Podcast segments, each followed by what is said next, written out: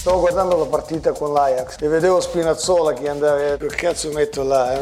Come ho pensato quello, quello si è fatto male. Mi dispiace per lui, però dall'altra parte diciamo ho dormito un po' meglio. Dobbiamo convocare la banda.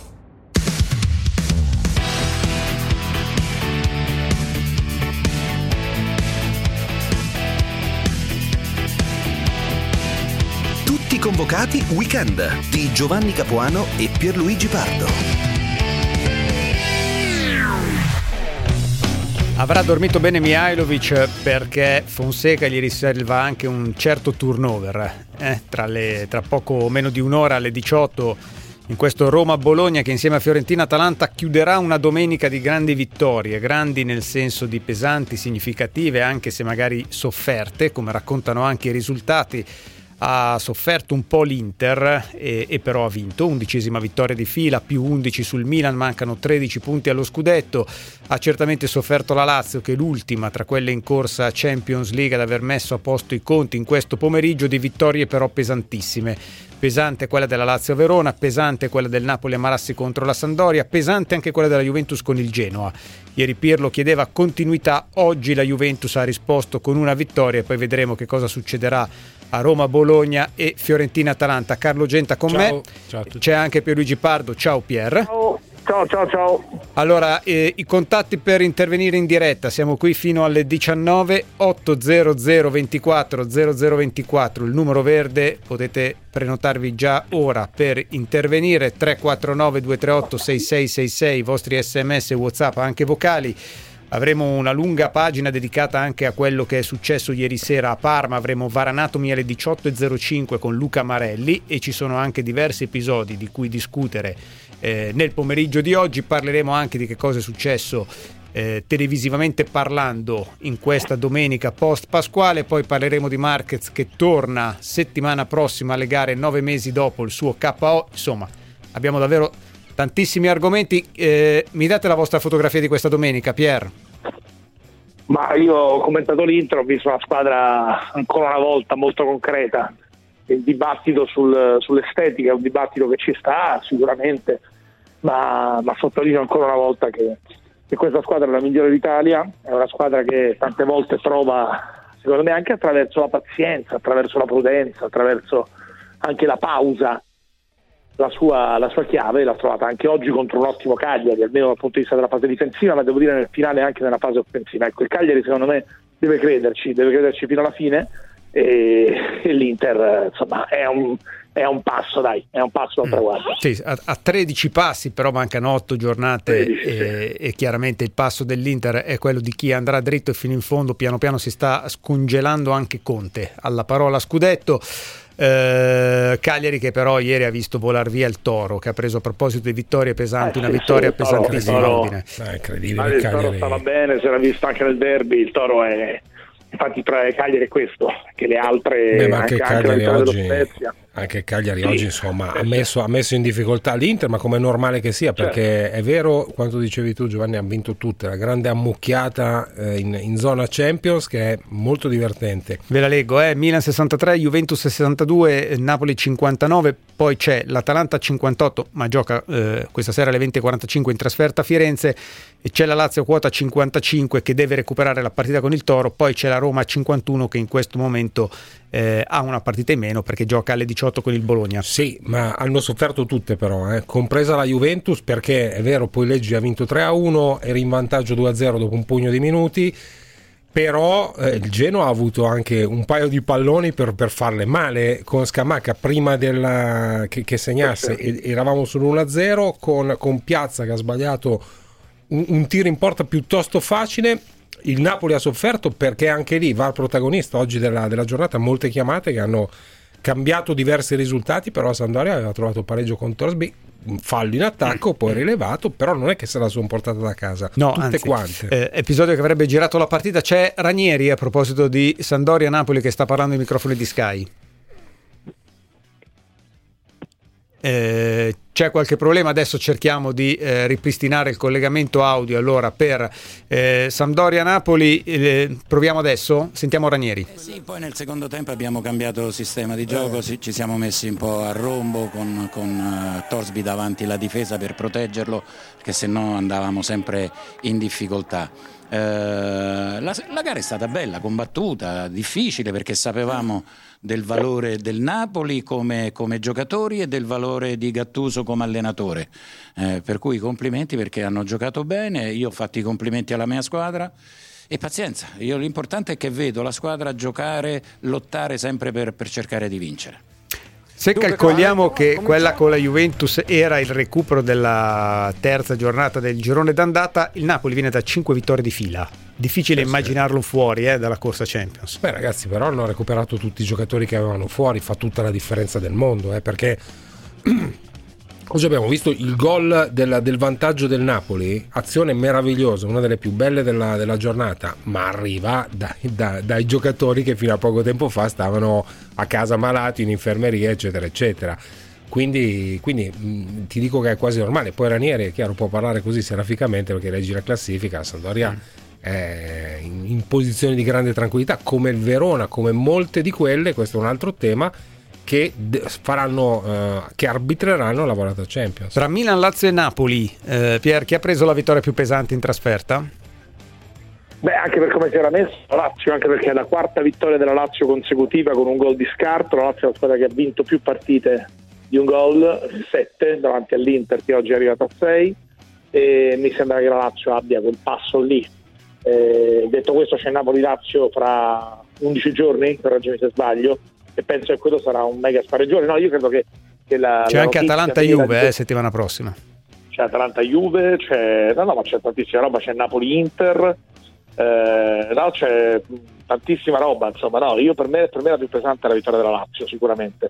E poi vediamo che succede stasera ovviamente con l'Atalanta. È chiaro che Milan e Juve che sono le due squadre che per, per classifica sono per classifica anche per storia, mi riferisco alla Juve ovviamente che ha vinto gli ultimi campionati, sono quelle che insomma sono le, le favorite ideali no, di, questa, di, questa, sfida, ma che proprio per questo secondo me avevano più pressione, hanno ottenuto due vittorie secondo me molto molto importanti. Mm. Però è lunga, è lunga, è, è lunga. sono 24 è, punti e, e, questa giornata non ci ha detto niente, nel senso che non c'è stato nessuno strappo decisivo. Ecco, se la Lazio avesse pareggiato avrebbe perso due punti che potevano essere pesanti, ma invece ha fatto secondo me un grandissimo colpo ed è più in corsa che mai. Mm. Allora abbiamo il traffico 800 24 0024, aspettiamo le vostre chiamate, aspettiamo anche la voce di Andrea Pirlo in diretta ai microfoni di Sky e poi ci raggiunge il direttore di tutto Sport Xavier Jacobelli. Per scendere in campo in diretta con tutti i convocati, chiamateci 800 24 0024. Tutti convocati.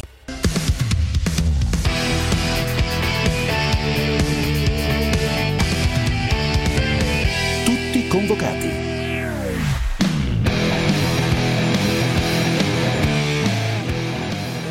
All'inizio e poi sembrava una partita indirizzata. E lì cosa è successo? Questo è Ballardini, eh? Beh, mm, sì, siamo, il Genoa è cresciuto, è cresciuto e poi sul 2-1 abbiamo avuto, mi pare, due o tre situazioni. Una compiazza clamorosa. Esatto, ma anche altre situazioni molto pericolose contro una squadra che sta bene, perché il Juventus è una squadra che ora sta bene, eh, sono, eh, li vedi che, che, sono pieni, credono di, di poter raggiungere l'obiettivo, quindi l'obiettivo chiaro in questo momento che, possono raggiungere il Genoa, il Genoa, per me ha fatto una buona partita, magari un inizio così molto timido, poi man mano che la partita andava avanti il Genoa ha preso campo, personalità, ha gestito bene la palla. E dopo sul 3-1 la partita poi abbiamo avuto anche il fastidio muscolare con Zappacosta. Comunque il Genoa mi è piaciuto. Mi è piaciuto. Ballardini che può parlare col sorriso perché fa parte di quelli che hanno poco da chiedere Punto. al resto di questo Punto. campionato, anche se il Genoa ha ragione, ha fatto una bella partita eh, a Torino e anche se, permettetemi, io dissento eh, dalla lettura che ha dato Ballardini, cioè che questa Juventus stia bene. No. Ha vinto meritatamente, però sono d'accordo con te. ha vinto meritatamente, però con te. La Juve ha, ha lasciato tante palle gol eh, al Genoa. Sì. Eh?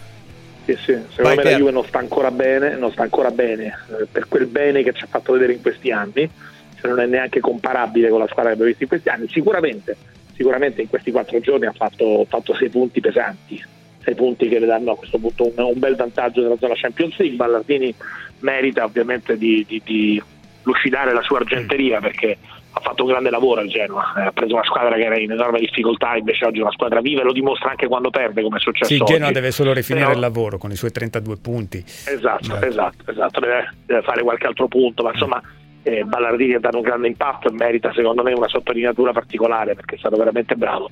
Però ecco la Juve sì, insomma sta, sta, un po' meglio di qualche giorno fa, nel senso che ha ricominciato a vincere, ma immagino che per i tifosi della Juve insomma il bene di questi anni sia stata una cosa completamente diversa anche rispetto alla partita di oggi. Mm. Chiedo a Xavier Jacobelli, direttore di Tutto Sport, che saluto, ciao direttore. Ciao. Buon pomeriggio a voi, ti... buon pomeriggio agli ascoltatori di Tutto Sport. Ti, ti chiedo se ti è piaciuta, quanto ti è piaciuta la Juventus?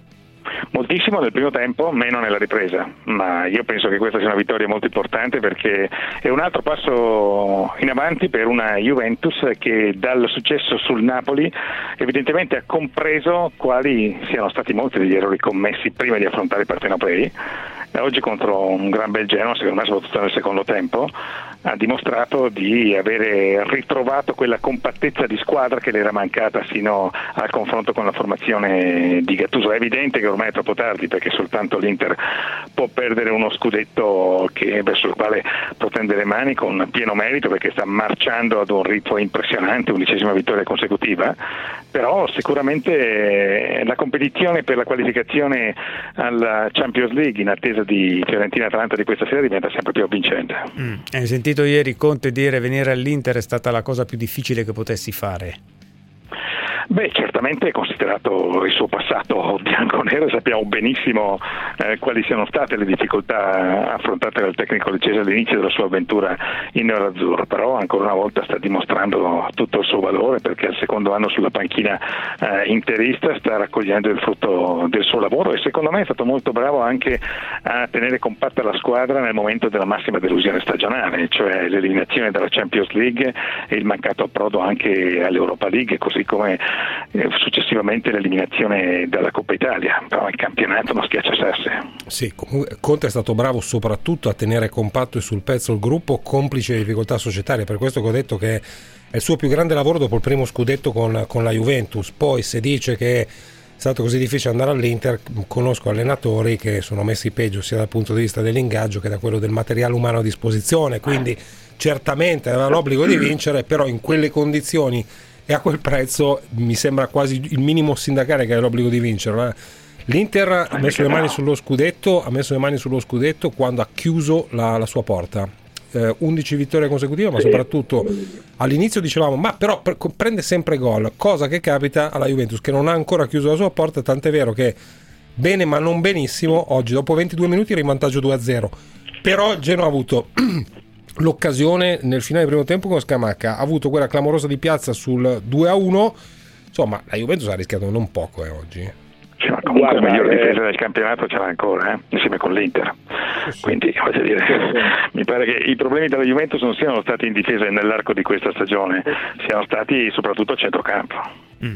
Sì, a me ha colpito un po' oggi eh, il fatto che la Juventus che ha trovato la continuità del risultato, anche se siamo alla seconda vittoria di fila, quindi insomma per, per, dare, per, per parlare di continuità bisognerà attendere eh, qualche controprova, poi dentro la partita però abbia fatto fatica. Cioè, ha giocato a sprazzi due partite in una, che è sempre un, un sintomo di, di, di difficoltà e, di, eh, e anche di debolezza strutturale, anche se ripeto poi la vittoria è, è assolutamente meritata, ma quei 20 minuti nel secondo tempo devono, credo, far riflettere Pirlo eh, per quando poi si tornerà ad alzare, ad alzare l'asticella. Pier?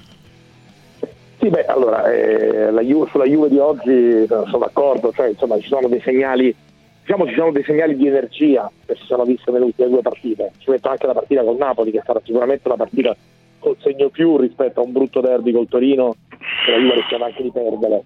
Quindi è, è, stato è, stato sicuramente, un passo avanti quello delle ultime due partite. Poi è una squadra ancora molto lontana dalla perfezione, ma direi anche molto lontana da quella forza che ha, che ha l'Inter, che non, è, che non è sicuramente spettacolare. Io oggi l'ho chiesto a Conte nel post partita partendo da quella sua famosa frase della prima conferenza stampa sul concetto di pappa Inter, che è un concetto assolutamente letterario, romantico, tutto quello mm. che vuoi, però Conte in un anno e tre quarti quest'Inter l'ha resa a sua immagine e somiglianza.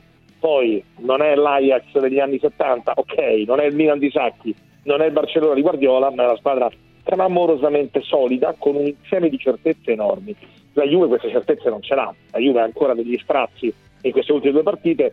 Cioè, io in queste ultime due partite ho visto un'oscillazione positiva di una stagione che però ha vissuto sempre di oscillazioni, perché non è, eh, non è che la Juve non abbia fatto delle belle partite quest'anno, la Juve che vince a Barcellona, in quel momento il Barça non era in gran forma, ma che vince 3-0 al Camp Nou, fa una grande partita, la Juve qualche bella partita che vince a San Siro contro il Milan a gennaio, contro il Milan sì, ci, ci, sono alcune grandi partita. partite dentro questa Quindi stagione alcune, insieme il problema bassi, è la certo. continuità il problema è la continuità hai ragione cioè, è chiaro che due vittorie sono poche se poi adesso ne comincia a vincere tre mm. o quattro di fila certamente intanto con questi sei punti ha fatto un bel passo avanti ti ripeto, do, domenica ore 15 At- Atalanta-Juventus è una sorta di spareggione, tra l'altro credo sia anche uno spareggio che, che, che colpisce molto dentro Xavier Jacobelli, no direttore?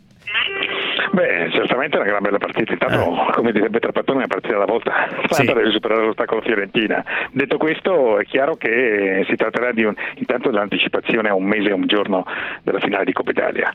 Però mm. se la Juventus cerca una controprova a queste due vittorie consecutive, la troverà a Bergamo e dovrà darla a Bergamo, questa è fuori discussione. Quanti rimpianti deve avere il Napoli, ragazzi? Che quando ha recuperato molti dei suoi titolari ha cominciato sì con continuità a trovare la vittoria. È vero, ha perso Torino contro la Juventus, ma eh, al netto del recupero ne ha fatta una striscia di 6. Sì. Il rimpianto per me principale del Napoli è di tipo ambientale, ma ripeto, lo dico con massimo rispetto anche perché poi molte delle critiche che sono state rivolte a Gattuso sono rivolte da persone che io conosco bene, che sono miei amici, come Antonio Giordano. Cioè, mm è chiaro che Gattuso degli errori li ha commessi. Io sono dell'idea che forse con un pizzico di, di serenità in più il Napoli adesso avrebbe qualche punto in più, perché la squadra è molto forte e secondo me ha pagato nel momento uh, di, di, dicembre, eh, ha pagato soprattutto gli infortuni, si è trovato a giocare senza Mertens, senza Simen, senza Koulibaly, eh, nel momento caldo della stagione. Adesso domenica c'è Napoli, Napoli, Napoli Inter, Inter che sì. è esattamente la partita la partita opposta a quell'Inter-Napoli con l'espulsione di Insigne, che è stata secondo me la partita sliding doors della stagione del Napoli. È il momento in cui il Napoli cala, eh, viene squalificato Insigne in quella partita, poi il Napoli sbaglia il match successivo contro la Lazio, dominato all'Olimpico dalla Lazio di Inzaghi. È il momento in cui il Napoli mm, improvvisamente Ca- cambia un po' la stagione. Cambia la mm. stagione, ma in realtà insomma la squadra a me è deluso, a me è deluso nelle coppe, sinceramente, a me è deluso molto in Europa League, ve lo dico sinceramente è uscita molto male nella Coppa Italia e ha perso la Supercoppa italiana.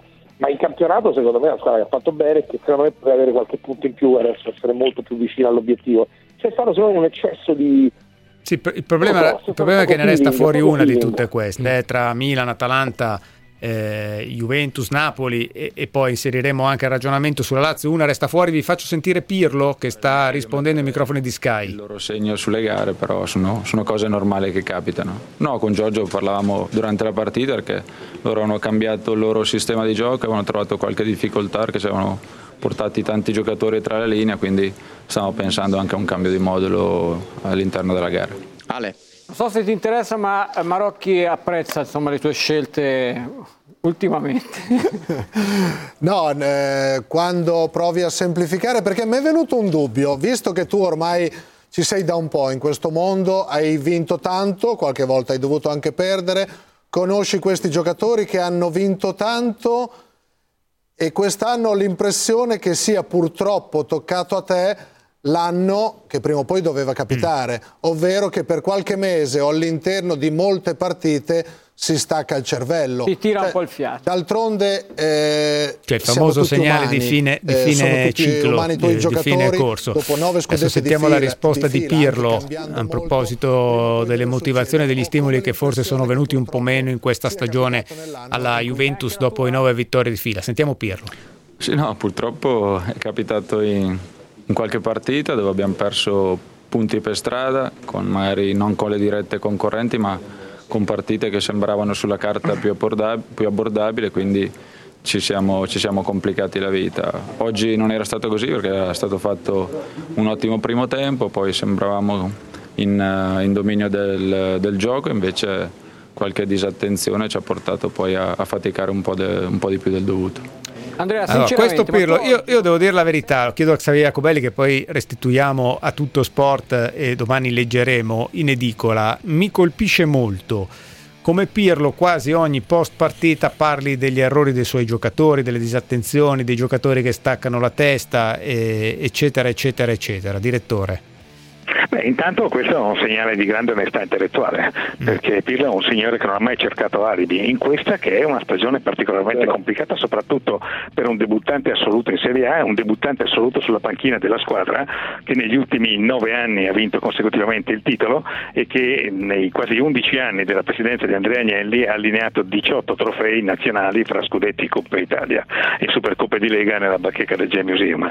Quindi io apprezzo molto questo approccio di Pirlo, il quale ha dimostrato di avere nervi molto saldi, soprattutto dopo eh, la sconfitta con il Benevento, che peraltro è venuta prima della sosta e quindi sono state due settimane per macinare, rimacinare dubbi, perplessità, culminate poi prima del derby, anzi il giorno stesso del derby con il fatidico incontro Agnelli Allegri. Mm. Quindi è chiaro che Pirlo in questo momento stia perseguendo un disegno di squadra che intravede l'orizzonte anche perché per sua fortuna e per fortuna della Juventus lo stilicidio di infortuni, di tamponi e di tutto quanto ha dovuto superare in questa stagione, in questo momento, sottolineo, sembra essersi fermato. È evidente che lui stesso abbia colto la differenza tra il primo tempo e il secondo tempo, però è altrettanto evidente che non possano rimarcare anche l'aspetto positivo. Questa è una squadra che con questi sei punti si è riportata in linea di galleggiamento verso la Champions League ed è questo il traguardo più importante che Pirlo vuole e deve tagliare. Mm, I maliziosi segnalano che ha poca attitudine all'autocritica. Sì, sì è abbastanza. No, a me non sembra affatto. No, a me non sembra no, affatto. No, non sono d'accordo. Mm. Eh. Non so, io su questo non sono d'accordo, l'ho detto anche qualche giorno fa che lui ha commesso degli errori. Eh, diciamo, insomma, non è ancora un grande comunicatore nel senso, nel senso che probabilmente ancora alcune malizie della comunicazione eh, non, non, non, ce le ha, magari ce le avrà in futuro, non lo so, magari rimarrà invece sceglierà sempre un profilo abbastanza, abbastanza tranquillo nella sua forma di comunicazione anche nei prossimi anni. No, però io non trovo che ci sia stata da questo punto di mm. vista. Lui non, non Ma, mancanza di autocritica. No, no, non si è Quindi è, è una lettura, no, non, è spo, non, è spostare diciamo, il, il, fuoco dell'attenzione de, sulle difficoltà e quando ci sono stati i risultati mancati sulle ragioni della mancanza dei risultati. Va bene. Allora ringrazio eh, veramente di cuore Xavier Jacobelli. Ciao, Ciao direttore, direttore, grazie, alla prossima. Grazie a voi, è stato un piacere, buona serata da tutto sport. Domani tutto sport in edicola per reggere tutto sulla Juventus, sul Toro, ma non solo. Eh, ci fermiamo, eh, facciamo un minuto di pausa, poi arriva Stefano Colantuono. Tutti convocati, anche su WhatsApp. Tutti convocati, anche su WhatsApp. Lasciate i vostri messaggi vocali al 349 238 6666. 349 238 6666. Tutti convocati. Tempo in diretta. Ancora condizioni di diffuso maltempo al nord e sulla Toscana nel corso delle prossime ore, con precipitazioni piuttosto frequenti, mentre andrà decisamente meglio sul resto del territorio nazionale. Domani nel corso della mattina la situazione sarà sostanzialmente invariata, con pioggia ancora una volta sulle regioni settentrionali e sulla Toscana, tempo più asciutto ma cielo irregolarmente nuvoloso altrove. Nel corso del pomeriggio i fenomeni potranno risultare anche di forte intensità, con rischio anche di nubifragi, specialmente sulle aree alpine occidentali, con neve copiosa oltre i 1300-1400 metri di quota. Qualche rovescio potrà interessare inoltre in maniera veloce anche Lazio, Umbria e Marche, asciutto invece sul resto del paese. Temperature in calo al nord. Con le previsioni di ilmeteo.it è tutto, per rimanere aggiornati scaricate la nostra app ufficiale. Un saluto da Stefano Ghetti.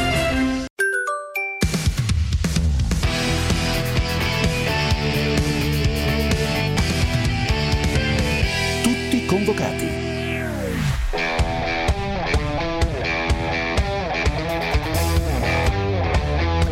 Stavo dando un'occhiata, eh. tanto vi ripeto il numero 800 24 0024, stavo dando un'occhiata al calendario della prossima giornata dove spicca certamente Napoli-Inter, partita che ha peso doppio però soprattutto per il Napoli, diciamo la verità perché quello dell'Inter sembra eh, una planata verso lo scudetto eh, e poi c'è Atalanta-Juventus.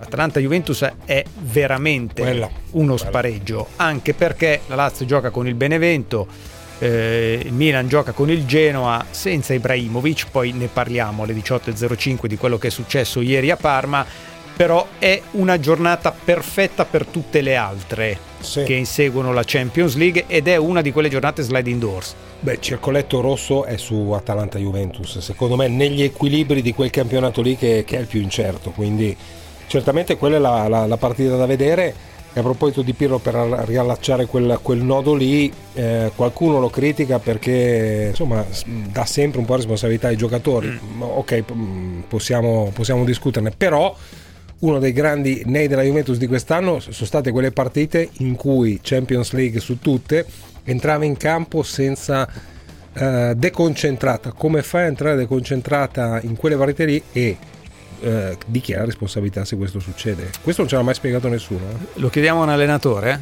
Ste- Stefano Colantuono, ciao. Ciao mister. Ciao, buonasera a voi, Cioè, buonasera a di, tutti. di- di chi è la colpa quando una squadra stacca la spina o, o per una partita intera o anche dentro la stessa partita per 20-30 minuti?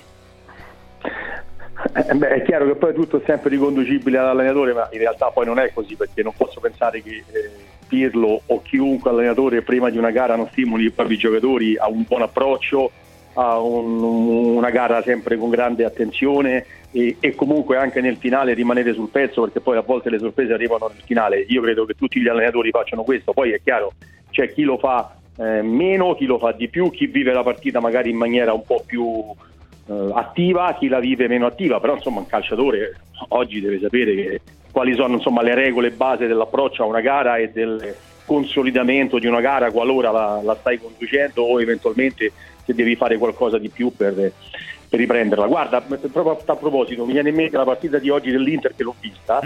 E, mh, il Cagliari è stato, è stato dietro, insomma, si è difeso, è chiaro, si è difeso perché l'Inter comunque attaccava. Poi, dopo il vantaggio, eh, sembrava che il Cagliari si fosse, aspettasse quasi un attimino il gol per potersi svegliare, perché poi nel finale ha fatto una buona partita, certo, aveva poco tempo per rimetterla in piedi, però eh, sembrava quasi, sembravano quasi due squadre diverse, quella iniziale e quella subito dopo il vantaggio.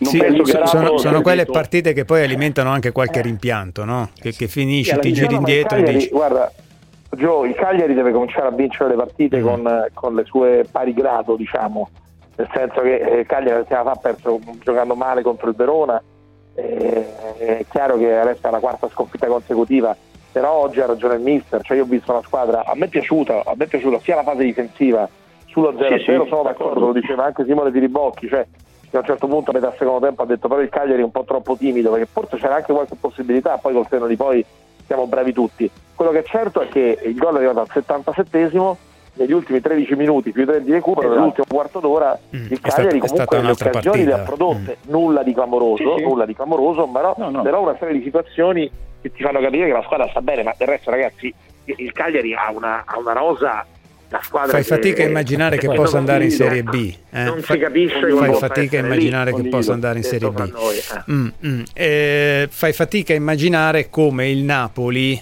eh, sia passato attraverso le bufere, le difficoltà e la crisi che ha attraversato in questa stagione, compresa la quasi certa separazione a fine anno tra Gattuso e De Laurentiis, compresa l'idea a un certo punto che Gattuso addirittura potesse essere esonerato.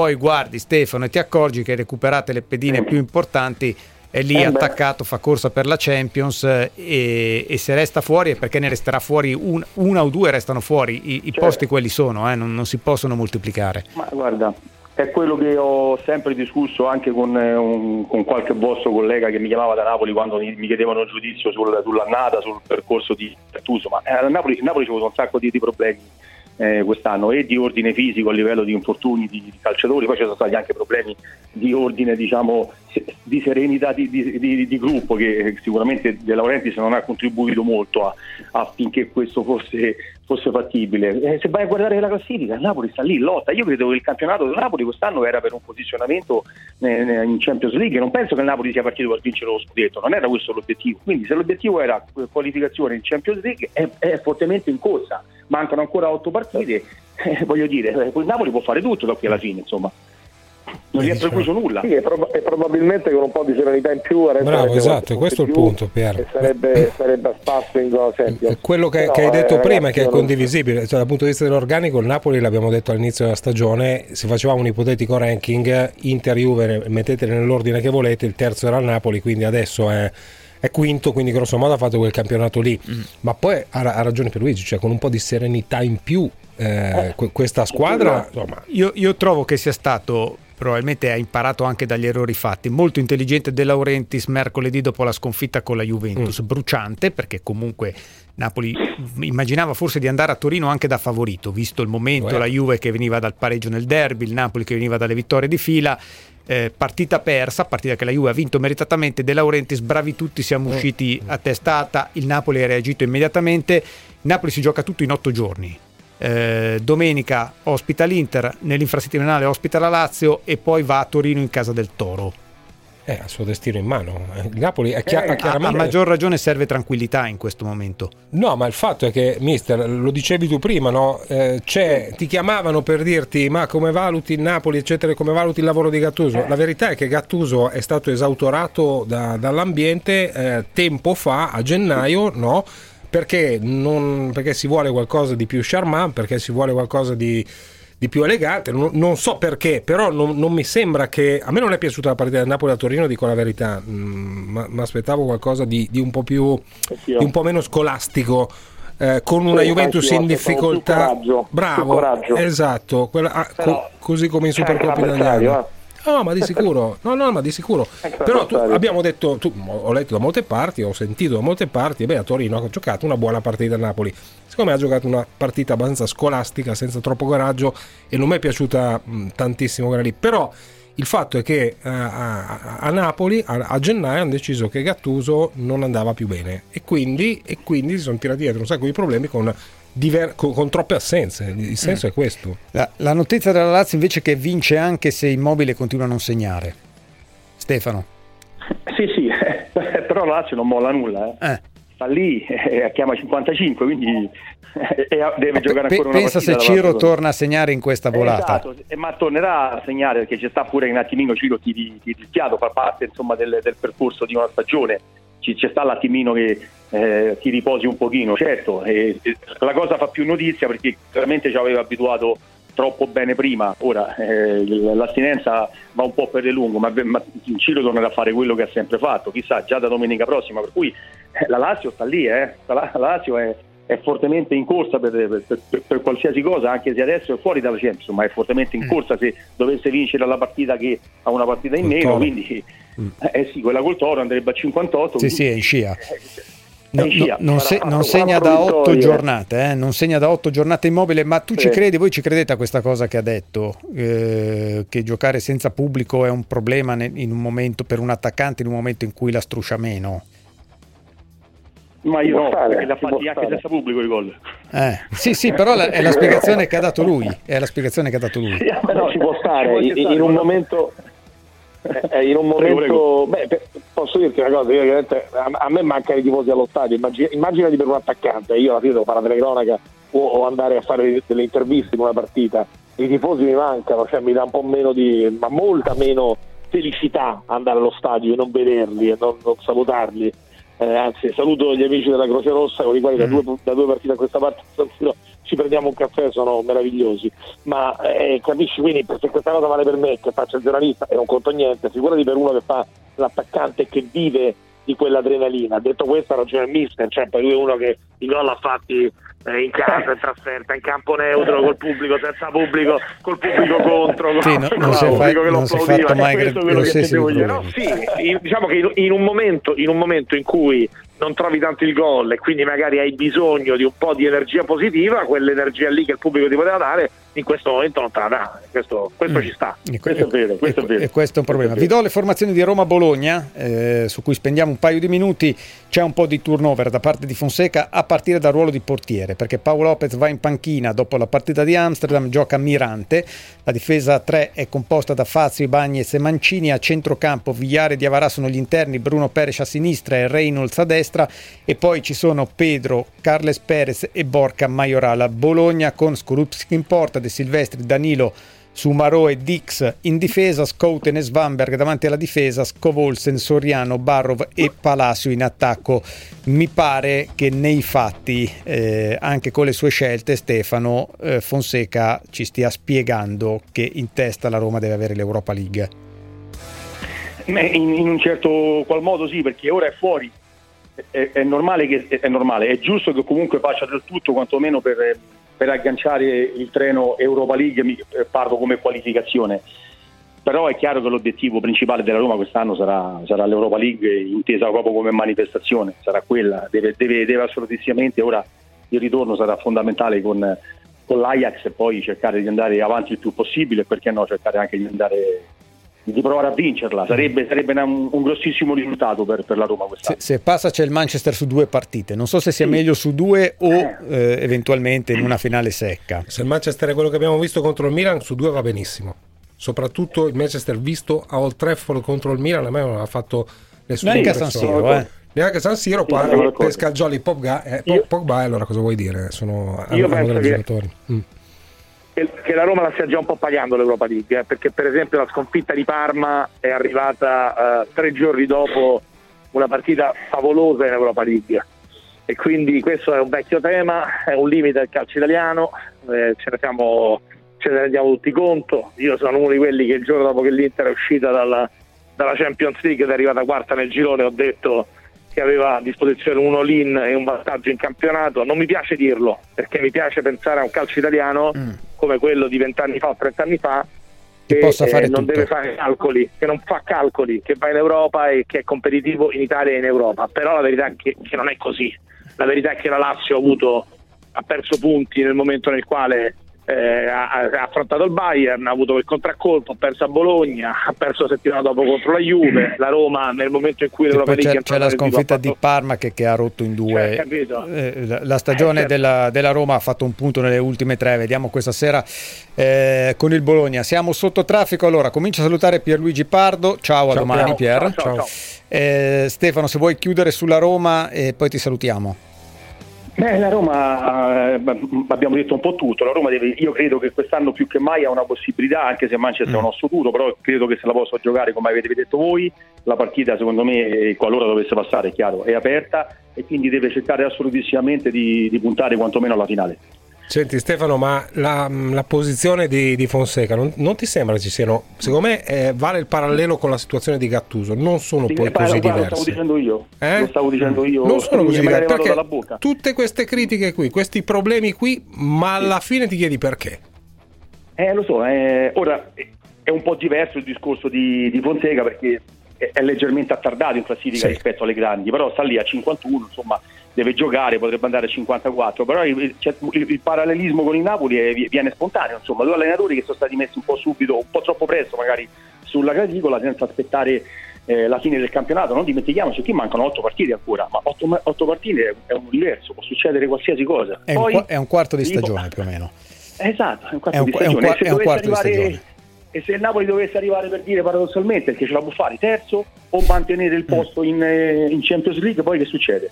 Boh. Succede che Gattuso va via esatto. da vincitore, esatto. magari l'anno sì, prossimo il Napoli fa meglio, oppure magari come è capitato al Milan, un anno dopo si girano indietro e si chiedono se non esatto. conveniva tenere quello là che era arrivato quinto a, a, a un quarto d'ora dalla qualificazione esatto. in Champions League. Grazie Stefano. Ciao mister. Grazie a voi, buon lavoro. Ciao, ciao, ciao. ciao. grazie a Stefano Colantuono. Le formazioni di Roma-Bologna ve le abbiamo date. Eh, partita che inizia alle ore 18, ci fermiamo per il traffico, poi apriamo la pagina televisiva, e cioè quello che si è visto o non si è visto oggi da San Siro e da Verona e le proteste di tanti utenti di Dazon. Per scendere in campo in diretta con tutti i convocati, chiamateci 800 24 0024. Tutti convocati.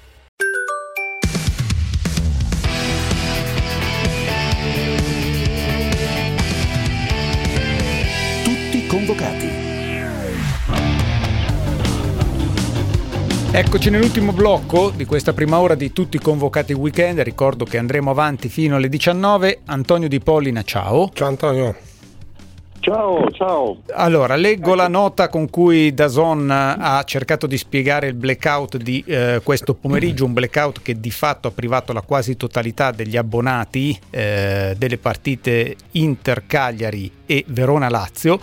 Si sono viste per chi ha potuto sul televisore, chi poteva passare attraverso il canale, il famoso Dazon 1, canale 209 della piattaforma Sky, qualche fortunato qua e là su qualche device, ad esempio il nostro Thomas Rolfi, lo diciamo, lo, lo, denunciamo, sul telefonino ci è riuscito, tutto intorno invece eh, avevamo la rotellina eh, magica che girava fino a che non è comparso il comunicato eh, di Dazon, Dazon che scrive siamo molto dispiaciuti di quanto accaduto nel corso della visione della partita Inter-Cagliari, aggiungiamo poi Verona-Lazio, il problema è derivato dal fallimento del servizio di autenticazione fornito da un nostro partner esterno che non è stato in grado di risolvere velocemente applicando le previste procedure di backup pur avendo ricevuto da parte di Dazon informazioni tempestive e collaborazione immediata e poi il nostro partner è attualmente al lavoro per risolvere una problematica che sembra coinvolgere più paesi a livello europeo. Questo da Zone, eh, poi ci diranno che cosa è successo dal punto di vista tecnico, io credo non sia nemmeno la cosa che interessa di no. più. La cosa ovviamente che ha interessato tutti è se succede così in una domenica in cui hai due partite separate, che cosa succede l'anno prossimo quando la Serie A transita tutta lì. Antonio. Sì, e soprattutto cosa succede l'anno prossimo nel momento in cui se si arrivasse davvero a una fruizione solo streaming c'è Milan-Juve, c'è, c'è Inter-Juve, c'è il derby di Milano, tutte le gra- il derby di Roma. Che non vede nessuno, è una, è una cosa che fa accapponare la pelle eh, solo al pensiero, quindi evidentemente questa cosa qui di oggi uh, è, un, è un guaio, è un guaio soprattutto psicologico sull'ambiente, sul fatto che uh, il, il, contratto poi uh, bisogna ancora definirlo per intero e, e assegnare la famosa parte B e comunque non oso immaginare da, da, qui in avanti ogni volta che si evocherà il contratto in questione eh, a tutti come prima cosa e fino a prova contraria verrà in mente la giornata di oggi. È un colpo durissimo per uh, Dazon e uh, uscirne fuori in questo momento um, non so davvero come uh, potranno fare, come potranno fare a convincere della prima cosa, cioè, cioè di essere comunque in possesso della prima cosa che serve in un caso simile è che è l'affidabilità assoluta mm. nel momento in cui eh, ti assumi un uh, poi, impegno di questo genere. Ma poi Antonio, la prima cosa che a tutti noi è venuta in mente è ma come spendi un miliardo di euro mal contati per prendere i diritti e poi non sei in grado di trasmetterla? Ora uh, ai club non importa niente di questo perché loro comunque i soldi li incassano, poi faranno le loro dichiarazioni di circostanza, ah, non, ci sono problemi, bla bla bla, ma non gliene frega niente gli utenti diranno oh, se devo mh, voglio vedere le partite eh, per forza di cose devo andare lì. Ma da Zone stessa che eh, tira fuori tutti quei soldi e che poi eh, incorre in, un, eh, in una mh, maledetta domenica come questa cosa può passare per la mente al di là de, della caccia al responsabile del sistema? Può passare per la mente solo di trovare assolutamente un modo per uh, rassicurare sull'affidabilità in questione e secondo me al momento non ce l'hanno. Ma guardate, ne, ne parlavamo anche l'altra volta dopo il, il contratto. Eh, il punto è che eh, i, eh, i, dirigenti, i massimi dirigenti di Dazon hanno detto eh, in questi giorni che eh, in questo periodo, in questi mesi passati, hanno provveduto a migliorare di molto le, la, la propria dotazione tecnica e così via. Ora, E io eh, sono dispostissimo a, a, crederci, non ho nessun motivo per non crederci. Qual è il guaio? Il guaio è che eh, la prova vera cioè, se, di, di, questi miglioramenti si avrà solo ed esclusivamente quando arriverà il Milan Juventus della situazione, l'Inter Juventus della situazione e prima di allora la prova non la potrai mai fare perché la prova bisogna farla quando arriveranno, quando arriveranno milioni e milioni di eh, utenti che si collegano tutti eh, sulla stessa partita. Fino a quel giorno lì, fino a 5 minuti prima dal, dal fischio iniziale, eh, Dazon non riuscirà mai a, a dimostrare di essere eh, a posto e che non succederà e che non ci sarà nessun problema se si va solo in streaming. E il fatto che oggi ci si sia salvati solo se si aveva il satellite, beh, eh, anche questo porterà eh, acqua al mulino di chi sostiene che eh, questa cosa è stata fatta con troppa leggerezza. Se posso dire un'altra cosa, eh, è vero che eh, alle società può non importare niente, però disegniamo davvero delle società, delle dirigenze, delle imprese, de, delle aziende come, come, se fossero gestite da uh, pitecantropi. Eh, io, io, voglio sperare che siano le, le, squadre stesse a farsi prima o poi anche un, uh, una domanda vera uh, su quanto possono rimetterci in immagine eh, da eventuali guai di, di questo mm. genere in futuro. Mm. Io so per certo che Dazona ha portato nei vari incontri dell'Assemblea t- tutte le, le, le, garanzie sulle infrastrutture tecnologiche, il rafforzamento della rete, c'è anche, lo sappiamo, non è un mistero, un partner importante come team. Eh, però è chiaro che quello che è successo oggi rappresenta un campanello d'allarme anche proprio per la tempistica eh, in, cui, in, cui, è accaduto e certamente riaccende anche tutto il dibattito sulla necessità dei famosi canali backup. Abbiamo letto che Dazon ne sta acquistando due eh, da, da Cairo, abbiamo anche letto per il digitale terrestre che però non si dovrebbe trattare di canali disponibili al grande pubblico ma semplicemente necessari per il canale commerciale, i locali, eh, insomma tutta quella parte lì di, di abbonati. Io immagino che nelle prossime settimane una riflessione a più ampio raggio andrà fatta. Grazie ad Antonio Di Pollina. Ciao Antonio.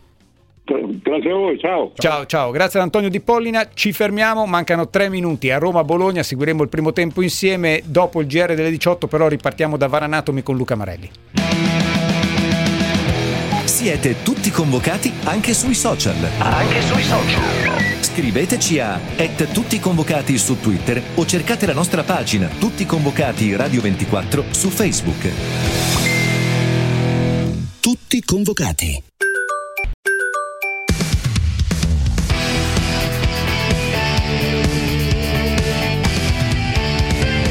Tutti convocati. VAR Anatomy con Luca Marelli.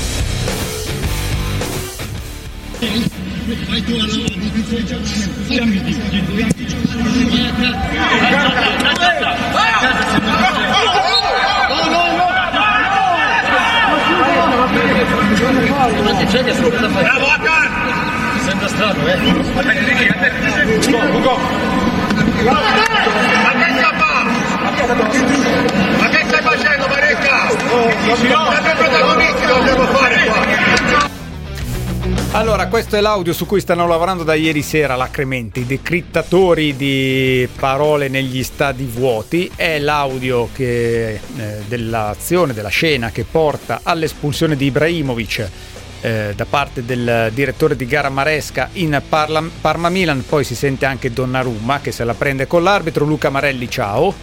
Ciao Luca. Ciao, ciao a tutti. Ciao a tutti. Allora, se sei d'accordo partiamo da qui, anche se poi c'è eh, qualcosa da raccontare oggi a proposito di episodi avvenuti eh, nelle gare di eh, questa domenica. Milan che è pronto a fare ricorso nel caso la squalifica fosse superiore a una giornata, questa è l'indiscrezione che eh, circola, eh, mentre se si tratta di una squalifica di una giornata è praticamente impossibile che Ibrahimovic possa in qualche modo essere riabilitato per Milan-Genoa, poi c'è il grande dubbio che cosa avrà sentito Maresca, se ha sentito un insulto che non c'è, almeno nelle, nell'audio così come lo abbiamo sentito noi, o se semplicemente, questa è la mia versione, si era scocciato di 20 secondi di proteste reiterate e anche un po' sgarbate da, da parte di Ibrahimovic. Luca?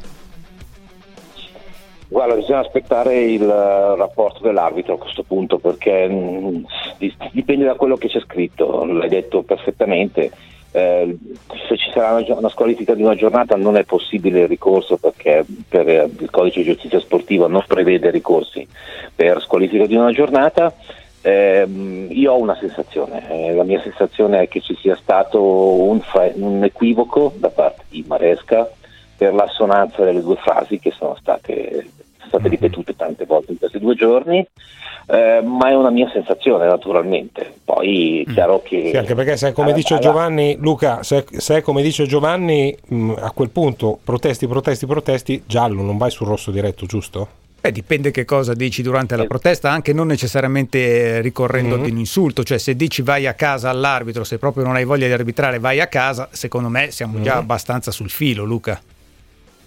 Siamo sul filo, sì, sì, sono d'accordo con te, Eh, però non posso dire che sia sbagliato, sarebbe stato sbagliato il cartellino giallo per una protesta di questo, di questo genere, anche se oggettivamente vai a casa è una protesta un po' poco, poco accettabile, ecco, mettiamola così, perché insomma un, si- si- si sta- un lavoratore si sta rivolgendo a un altro lavoratore dicendogli di andare a casa, insomma non è bellissimo da sentire. Però, però io ho- vedendo le immagini il vai a casa avviene qualche secondo prima dell'espulsione.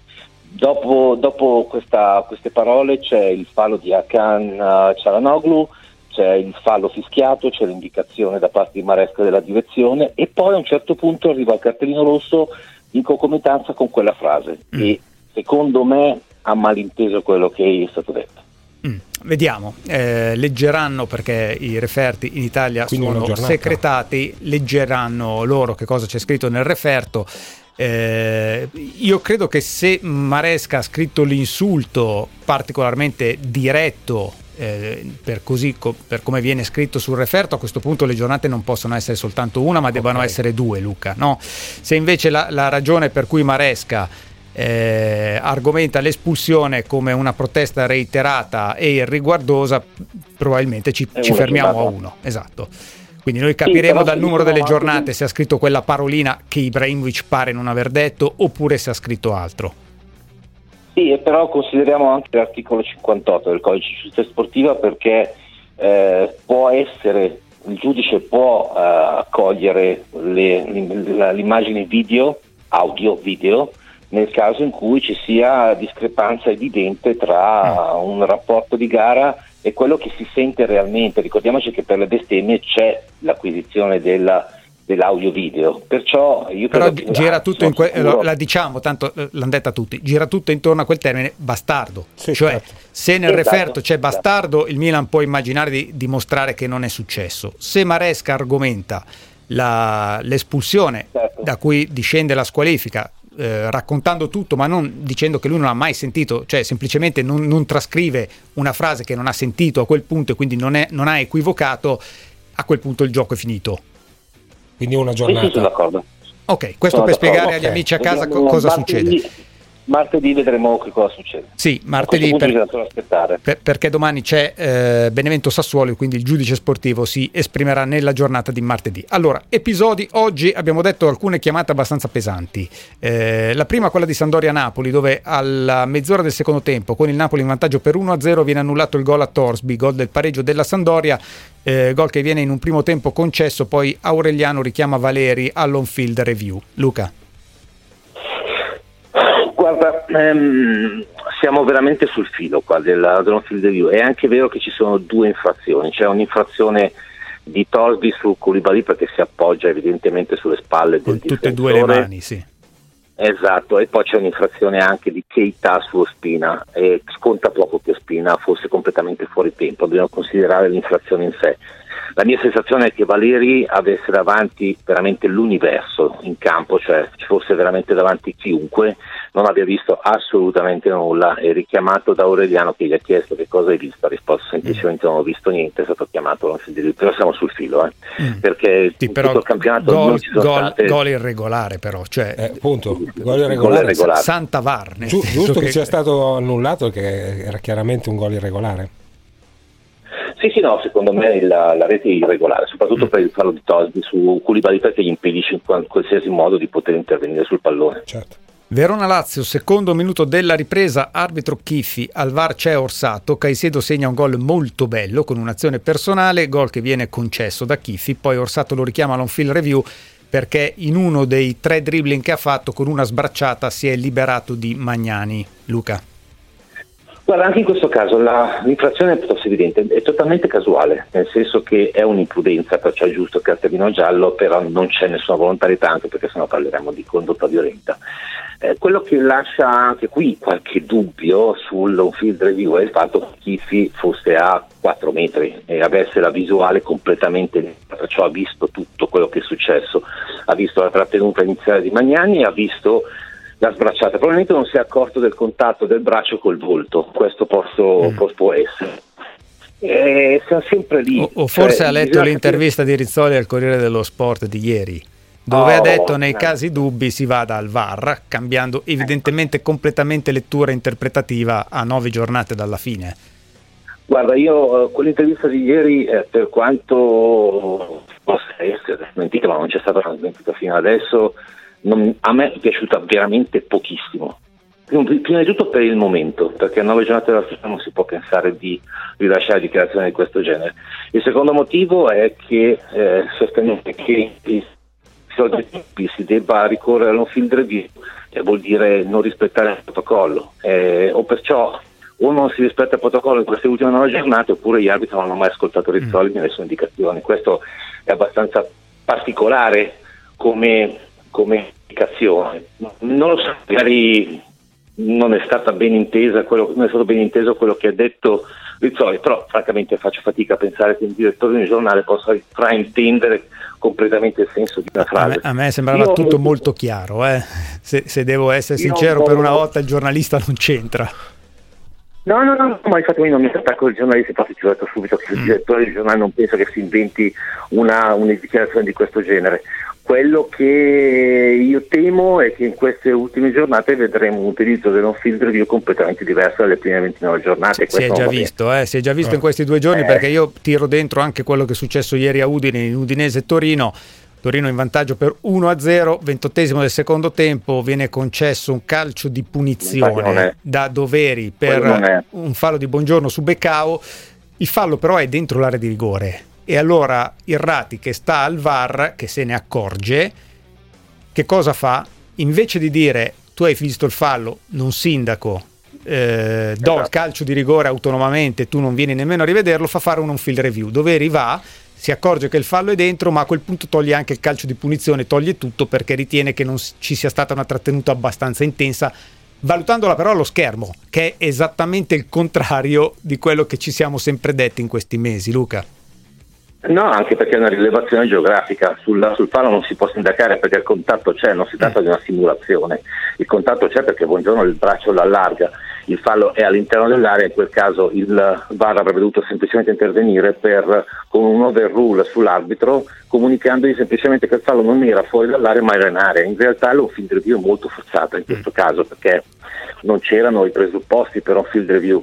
E, ti ripeto, secondo me quell'intervista, se non chiarita subito, rischia di essere di creare grandissima confusione in queste ultime giornate. Le ultime giornate sappiamo quanto sono importanti. Mm. Eh, ti chiedo veramente flash, sì o no su due episodi. Il primo era ad annullare il gol del Genoa perché c'è prima un contatto fra Scamacca che poi segna di testa e Delict che va a terra? Questa è applicazione nel vecchio stile dell'on-field review, un episodio che l'arbitro ha visto, l'ha valutato, l'entità rimane soggettiva e perciò l'on-field review non, non- non deve intervenire. Se lo- l'arbitro fischia non sbaglia. Mm. E poi c'è invece eh, c'è stata qualche contestazione su un giallo dato a Brozovic all'inizio del secondo tempo in Inter Cagliari, fallo su Joao Pedro, eh, qualcuno dice intervento da arancione tendente al rosso. No, no, è giallo. È entrato decisamente sul pallone. Se fosse entrato, ci fosse stato il contatto all'inizio, cioè con la gamba, col ginocchio rigido e gamba diritta, avrebbe rischiato parecchio. Ma il momento del contatto, dopo che Gio Pedro ha positivamente anticipato l'avversario, avviene a terra e con la gamba molto piegata. Grazie Luca. Ciao. A voi, ciao, buon lavoro. A domenica prossima quando tornerà eh, VAR Anatomy. Intanto siamo al diciottesimo minuto che si sta concludendo in questi istanti tra Roma e Bologna. Parziale 0-0, meglio il Bologna però che ha avuto Sì. due occasioni, la prima con Palacio che ha messo fuori da corta distanza e la seconda in contropiede con Barro che è stato anticipato in uscita precipitosa da Mirante. 0-0 il parziale, torniamo subito.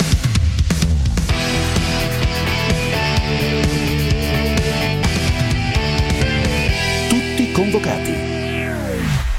Siamo molto focalizzati, penso anche che tante critiche sono state mosse in quel periodo alla squadra, abbiano scatenato anche alcune, alcuna Una voglia di, di rivalsa da parte di tutti perché alla fine l'allenatore doveva essere cambiato, i giocatori erano delle pippe, finché non afferriamo e ce l'abbiamo in mano il tricolore, eh, io starò qui sempre a dire che manca la strada perché poi alla fine dico la verità. Carissimo Evaristo Beccalossi, ciao. Oh, ciao Becca. Qua- aspetta che ti recuperiamo il collegamento perché fa, fa un po' fatica. Qua- quanti sassolini si sta togliendo dalla scarpa Antonio Conte? Fa benissimo a togliersi questi sassolini dalla scarpa. Poi lui se la prende anche perché ogni tanto gli ricordano come la campagna europea è stato un fallimento, ma Mm. è diritto di, di tutti ricordare come quello è stato un fallimento, così come la costruzione di, di- di questo- di questa Inter è stato un lavorone da parte di Conte. Te l'ho detto prima, secondo me vale il lavoro che ha fatto col primo scudetto della Juventus perché perché gestire praticamente da solo eh, questa squadra e eh, il, Questa il- stagione. il problema societario è stato davvero un, un grandissimo lavoro quello di Conte. Becca? Sì, è così. Vai, quanti, quanti sassolini si sta togliendo dai- dalle scarpe? Conte e quanti se ne toglierà da qui al 23 maggio? No, adesso bisogna portare la nave in porto, che siamo a un punto e quindi... Se- sei No, sei della linea societaria tu, sei... No, ma non è la linea, sai, io sai che basi con televisioni e tutto, ho trovato quei due o tre mesi lì prima di trovare il giusto equilibrio della squadra, le solite cose calcistiche, ho trovato veramente un po' di, di valutazioni che non, non condividevo. Adesso è bello vedere che, che, che- che- frutto di, di un lavoro di mesi, la squadra vince da 11 domeniche, però l'identità e il gruppo è stato costruito nei due o tre mesi lì di grande difficoltà. E, e questo è stata che, cioè quando tu vedi la carica che hanno, il gruppo come esulta, anche da- da- da piccoli atteggiamenti, sono cose importanti nel calcio. Però ecco, quei due mesi lì, eh, per- poi, faccio, io ultimamente dico anche se la squadra fosse co- sicuramente te la puoi giocare con tutti, però c'era un percorso da fare, quindi vedevo troppa fretta all'esterno con le critiche, ecco, questo sì. Mm, Io non ho nessun problema a dire che a dicembre sono tra quelli che ha detto l'eliminazione dalla Champions in quel modo è un fallimento. Ed evocare come ha fatto Ah, no, Conte ma- ma- ma eh, noi- gli errori arbitrali e, No, no, gli no. infortuni, eccetera, eccetera, con quel girone lì, secondo me, secondo me assomigliava eh, a una sorta di mettere le mani avanti e quindi il percorso era finito, era arrivato il momento di stringere. Lo ammetto, allora probabilmente ho sbagliato allora io- nel- nella lettura, Becca. No, ma si fa bene a dirlo, No, eh, non è un problema. Io- ma io lo dico perché io ci vivo, quindi ho massimo rispetto, figurati, sono, sono anziano, sono arrivato a Milano a 22 anni, credo di aver visto uh, tutti i percorsi e, e nella comunicazione di avere buoni rapporti con tutti. E, e- e mi- cioè, è così bello parlare di calcio che nessuno è depositario della verità, però in quel momento lì addirittura cioè, abbiamo parlato che Skriniar non poteva giocare in una difesa a 3 quando un giocatore bravo ci può giocare. Andanovic ultimamente aveva fatto un errore, via Andanovic, è chiaro, ai suoi anni bisogna pensare al futuro, ma non puoi gettare tutto in una settimana eh, a seconda del risultato e cambiare valutazioni. Ho trovato solo quelle. Adesso io sono particolarmente felice perché magari un giorno quando ci vedremo, magari ti faccio vedere uno dei pochi, forse o tanti, che a novembre ho detto tanto vinciamo il campionato. Mm, quindi, sì, eh, vabbè, eh, sempre stata- me non aspettavo neanche la- l'eliminazione dalla Champions. No, ho Eh, capito, dicevo, però quello è stato un fallimento, però è indiscutibile, no? Cioè il fa- la campagna europea è stato un fallimento. fallimento, Eh. il fallimento, la, la parola fallimento, no, che c'è altre, altre situazioni come vanno trattate. Eh. Invece devo dire la verità, io sono totalmente dalla parte di Conte, ma lo sono sempre stato, così come sono sempre stato dalla parte di Allegri Ma- e, e prima del Trap e prima di Capello e di tutti quelli che gli rompono le palle dicendo che vincono ma giocano Mi, male. mi fanno morire da ridere, davvero. Cosa questi vuol dire giocare male? Che poi Mm. se adesso siamo tutti sui social. Bisogna chiederlo ai giochisti, eh. No, ma, la- ma la- ma l'analisi di una partita c'è il momento. Io non ho poche squadre che partono al primo minuto, al novantesimo minuto, determinano, fanno. A tutti piacerebbe. Però in questo Ma, ma momento anche no, credo che anche non a tutti. cioè, la, psico- la psicologia di leggere le partite, vedere quando ci sono le partite sporche, portarle a casa. Quando giochi bene va tutto, di- di- va tutto normalmente, ma il problema è che non puoi sempre andare.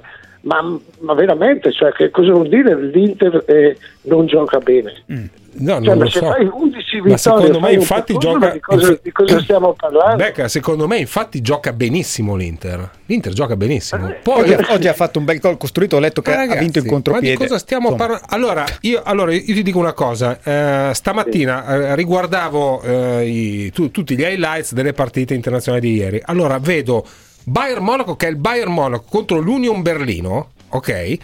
Prendere un gol su rimessa laterale, il gol dell'1-1, che se lo fanno in Italia c'è, c'è interrogazione parlamentare ed è finita 1-1. Ho visto il Borussia Dortmund che stava vincendo a Stoccarda prendere il gol del, del due pari in netto contropiede, ma proprio facile di quelli che va in porta. Ho visto il Leeds che in 10 batte in chioda Due tiri City. due gol. Due tiri, due gol. Oh, l'ultimo passaggio, un passaggio verticale, Dallas in porta e No, ciao ma- Manchester City. E allora? Ma, ma- ma il concetto, siccome credo che eh, è già vabbè, 40 anni che sono nel, nel calcio e sono partito da bambino, cioè la strategia migliore, cioè tutti piacerebbe vedere, però ritengo che ultimamente le letture delle gare ci sono dei momenti che ti devi chiudere, creare gli spazi, magari trovi i meriti di un'altra squadra che ti mette lì, poi quando giochi bene è normale che vinci, ma secondo me la differenza nel calcio di oggi è leggere bene la partita dei 90 minuti. Cioè noi all'inizio, i due o tre mesi che l'Inter faceva un po' fatica, vi ricordate che creava 10-15 palle gol e poi magari prendevi un contropiede o due e ti faceva il gol. Quindi era questione di trovare un giusto equilibrio, mettere i giocatori nelle migliori condizioni. Quindi è stato fatto un percorso e, e- è importante. Adesso sei lì, sei messo bene, però eh, sai, eh, bisogna sempre stare con i piedi per terra perché poi noi parliamo di calcio, ma c'è ancora quella brutta peste che abbiamo da, da Eh, sconfiggere all'esterno perché anche lì, vedi, raduni nazionale, positivi, squadre, giocatori, quindi è tutto, è tutto un po' anomalo e quindi bisogna stare sul pezzo. mm. Hai preso appuntamenti e impegni per il 9 maggio, no? No, ah sì, il 12 C'è, c'è, maggio in- c'è anni. Inter Sampdoria. Se- secondo me è il, è il D-Day. Ascolta, anche lì non sono mai stato un calcolatore, cioè, quando verrà verrà e quindi eh, si aspetta, c'è sempre, io come lo chiamo, mattone dopo mattone costruisci la casa, quindi siamo già eh, in alto, però manca, manca la certezza, quindi finché non c'è la certezza io non, non dico, non faccio niente. Mancano 13 punti. Ciao Evaristo, grazie. Ciao Beck. Ciao, buon Ciao. pomeriggio. Ciao, ciao. grazie. Gra- grazie ad Evaristo Beccalossi. Intanto il Bologna si è divorato due clamorose occasioni. Ancora 0-0 il parziale al 27 minuto del primo tempo all'Olimpico contro la Roma. Claudio da Caserta. Claudio. Claudio? Sì, sì, sì, mi sente? Eccomi. Ciao, buonasera. Vai. Buonasera, senta, la mia è più una curiosità che dare giudizi sul nostro campionato. Eh, le volevo solo dire, fare questa domanda. Mm, volevo sapere, secondo la sua opinione, i tre club e i tre grandi, più grandi calciatori della storia del calcio. Grazie. Una domanda facile. I tre più grandi calciatori della storia del calcio. E i tre più grandi club. Ma io, io mi limito a quello che posso aver visto eh, e non ho visto Pelé, quindi ci metto certamente Maradona, Messi e, e il terzo non lo so. No, io ci metto Van Basten. Io ci metto Van Basten che giocava negli anni di, di Maradona e insieme a Maradona è quello che, poi Io ci metto invece Pelé, Maradona, ne metto 4, Mm. Van Basten e Ronaldo non, non CR7. Sì, quello de- di fine Mm. anni 90 capitato a Milano. Beh, sui club eh, sicuramente il Milan di Sacchi che ha cambiato qualcosa, resto sempre a quelli che ho visto, eh, de- di cui posso dare testimonianza diretta molto spesso anche dal vivo. Quindi metto il Milan di Sacchi, metto certamente il Real Madrid delle tre Champions consecutive perché non le vinci per caso e sei una squadra pazzesca quando ti succede. E poi ho avuto la fortuna più volte di vedere il Barcellona di Guardiola. Sì, e io ti, ti aggiungo in questo giochino molto divertente, ma è una questione di cuore, magari anche un po' paracula, la nazionale italiana del 1982. Giovanni da Milano, Giovanni. Sì, buongiorno, mi sentite? Sì, vai. Io volevo parlare un po' delle esternazioni sul gioco dell'Inter che viene accusato di mancanza di estetica. Eh, volevo sapere un po' cosa ne pensavate. Ecco, secondo Mm. me questa mancanza di estetica nominata da alcuni come Giancarlo Marocchi di Sky piuttosto che un po' fine a se stessa. Sì, ma da ecco, tanti, eh, non solo da dire- Marocchi. eh. Sì, da tanti, però ecco, di cosa stiamo parlando? Il calcio oggi è un'industria, investimenti, ritorni, bisogna vincere, l'estetica lascia un po' il tempo che trova, ecco, Mm. Sì, ma lo, lo è sempre questa- stato così, Giovanni, anche quando eh, il calcio era meno un'industria. Tu ci segui, sì, spero, no? da, da tempo, sei un nostro affezionato certo, ascoltatore. certo, E allora, sai, due anni fa noi come ci facevamo esplodere davanti al dibattito sull'estetica del gioco di Allegri, no? No, ragazzi, Te lo ricordi? me Eh, sì. Certo, la, la certo, io pensiamo uguale, dire- la pensiamo uguale. Ma- Massimiliano Allegri, Giuseppe Mourinho, Ah. Antonio Conte. Siamo qui l'estetica, no? La favola bella dell'estetica, no? Il bello, ma signori, oggi il calcio Ma al di là del è fatto che è simile a una un'industria. caglieria che a un museo, quindi Sì, no, ma, ma è, giu- è giusto, è giu- ma al di là del fatto... tutto qui. No ma, poi, al- no, ma al di là del Ciao, fatto, Giovanni, ma- grazie. stai con me, ma al di là del fatto che è un'industria, eccetera, eccetera, e che ovviamente conta il risultato, cioè questa, questa moda della- de- dell'estetica, del possesso palla, del contro- comandare il gioco, controllare il gioco, insomma, è veramente diventata una, una questione filosofica, perché cos'è l'estetica, se vogliamo eccedere con la filosofia? Per me è anche vedere una squadra difensivamente organizzata e capace di ripartire in verticale come l'Inter. A me quella roba lì piace. Poi se a qualcuno non piace, vabbè, gli piaceranno altre cose, no? Comunque oggi il gol dell'Inter è stato esteticamente bello. Ma meraviglioso. Costruito andando da destra a sinistra, con due, due giocate alla fine particolarmente interessanti e con piedi educati. Eh, quando quello di Lukaku e, que- e quello di Hakimi. Va bene, ci dobbiamo fermare. 31esimo minuto all'Olimpico, 0-0 tra Roma e Bologna, partita però che sta regalando grandi occasioni, soprattutto per il Bologna. Roma che ha un po' la spina staccata, come era anche lecito attendersi. Eh, visto che si trova in mezzo ai due quarti di finale di Europa League contro l'Ajax, noi ci fermiamo un minuto, torniamo e parliamo del classico di Spagna. Tutti convocati, anche su WhatsApp. Tutti convocati, anche su WhatsApp. Lasciate i vostri messaggi vocali al 349 238 6666. 349 238 6666. Tutti convocati.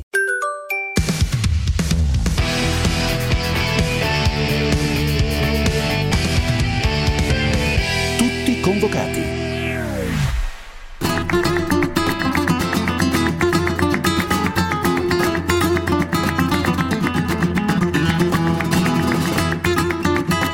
Luca solo, segundo palo, por la derecha, centro, Rosito, Benzema, ¡qué golazo! ¡Qué golazo!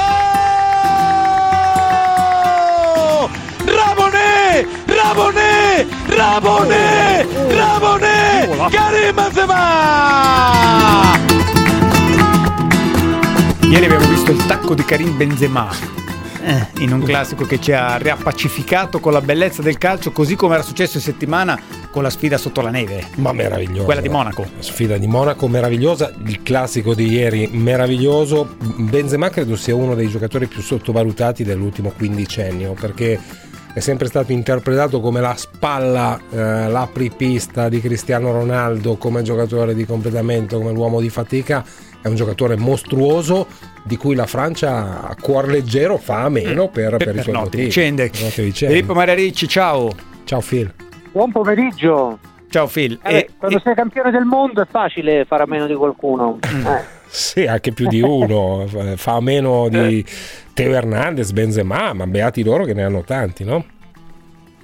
Eh sì, è così, però no, io l'ho sempre difeso, per me è veramente un giocatore. Beh, de- Del resto una cosa, non resti dieci anni al Real Madrid se sei scarso, eh? No. Eh, sempre titolare con qualsiasi allenatore, l'unico che l'ha contestato è stato Murigno, però vabbè, apriamo e chiudiamo la parentesi, però comunque ha sempre giocato con qualsiasi allenatore sia passato per Valdebebas, per cui insomma eh, il resto sono chiacchiere, per me è veramente uno, uno dei migliori eh, giocatori, insomma, di- non ti dico di tutti i tempi, però insomma del, del- del calcio moderno sicuramente. Mm.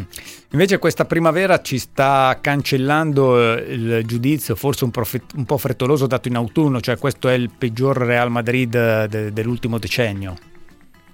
Eh sì, eh, come al solito non muoiono mai. Eh, cioè, guarda, guarda la difesa con cui stanno giocando. Cioè, ieri sera hanno chiuso con eh, Odriozola, eh, Militao, Nacho e Mendy.